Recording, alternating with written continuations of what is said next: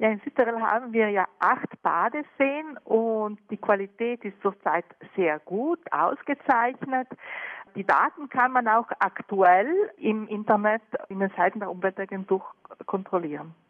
Das ist also ein wichtiger Hinweis für alle Badegäste. Gibt es einen See, wo Sie sagen würden, der ist vielleicht in etwas problematischeren Zustand?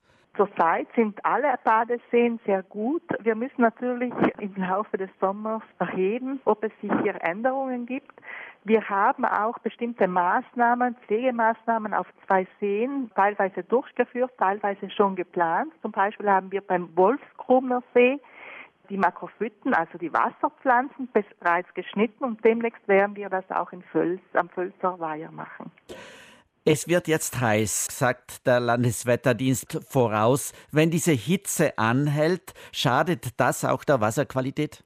Wenn es dem Badesee gut geht unter einem ökologischen Standpunkt, dann ist natürlich eine Änderung der Wassertemperatur und der Lufttemperatur nicht von Bedeutung. Das kann dann sehr gut ausgeglichen werden, wenn ein Gleichgewicht vorhanden ist, ein ökologisches Gleichgewicht.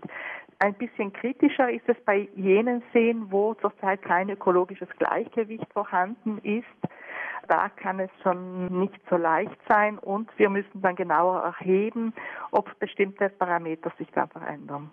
Wie oft messen Sie eigentlich diese Qualität? Wie wird das erhoben? Fahren da Beamte hin und nehmen Wasserproben oder wie können wir uns das vorstellen?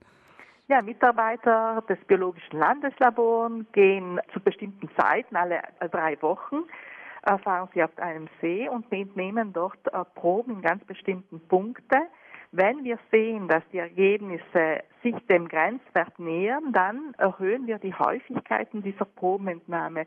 Typischerweise haben wir es in den letzten Jahren so gemacht, dass sobald sich die Cyanobakterien erhöhen, dann haben wir einen wöchentlichen Monitoring durchgeführt. Was sind die Cyanobakterien? Ja, Cyanobakterien sind ganz kleine Organismen pflanzlicher Natur, die imstande sind, wenn sie in sehr hohen Konzentrationen vorhanden sind, eben Toxine zu bilden. Und das könnte dann für die Badende gefährlich sein. Deswegen erheben wir es genau. Und sobald diese einen bestimmten Grenzwert überschreiten, dann wird auch die Badetauglichkeit geschlossen, was in Südtirol aber noch nie erreicht wurde, dieser Grenzwert. Und die Badetauglichkeit wurde noch nie wegen diesem Grund geschlossen. Frau Steniko, es gibt jetzt auch viele Wasservögel. Natürlich bei den Seen können diese Krankheiten übertragen. Wasservögel sind Teil der Fauna der Seen und deswegen ist es auch gut und richtig, dass diese vorhanden sind. Nur sollte man diese absolut nicht füttern damit sie auch nicht in der Nähe der Badestrände kommen. Es gibt auch ein allgemeines Fütterungsverbot vor jedem See, ist das dann auch aufgeschlagen. Sie sind nämlich die Endwirte der Badedermatitis, der Parasiten, die eben die Badedermatitis hervorrufen. Und deswegen sollten diese Enten und weitere Wasservögel eben nicht gefüttert werden.